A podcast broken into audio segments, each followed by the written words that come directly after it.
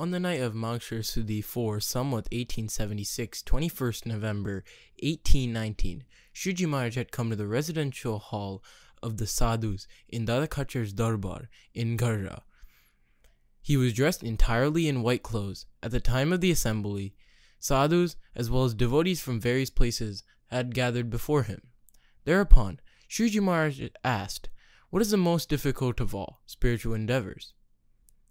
The brahmacharis, sadhus, and householders answered according to their own understanding, but none could give a satisfactory reply.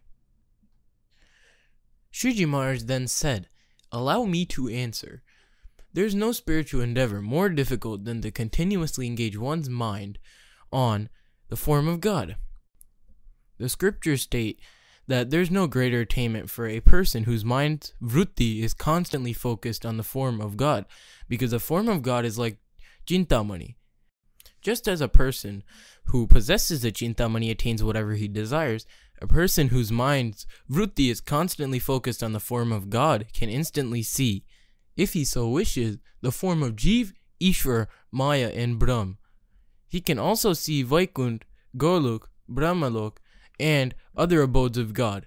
Therefore, there is no spiritual endeavor more difficult, nor is there any greater attainment than to continuously engage one's mind on the form of God."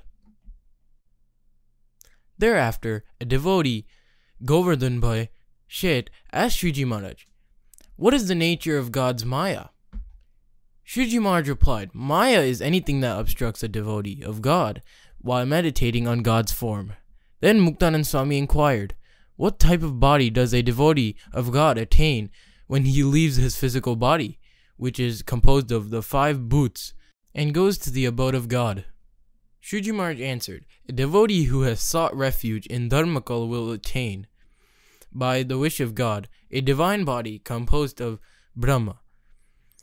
When such devotees leave their body and go to the abode of God, some go by sitting on Garud, some go by sitting on a chariot, and some go by sitting on a celestial vehicle.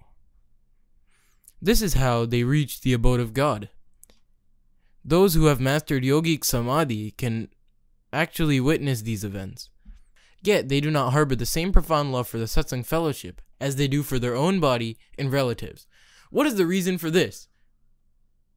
Shuji Maharaj explained, "Such a person has not fully realized the greatness of God. Consequently, when the Sant, by whose association God's greatness is fully realized, talks to him about his swabhavs, the person is not able to overcome them.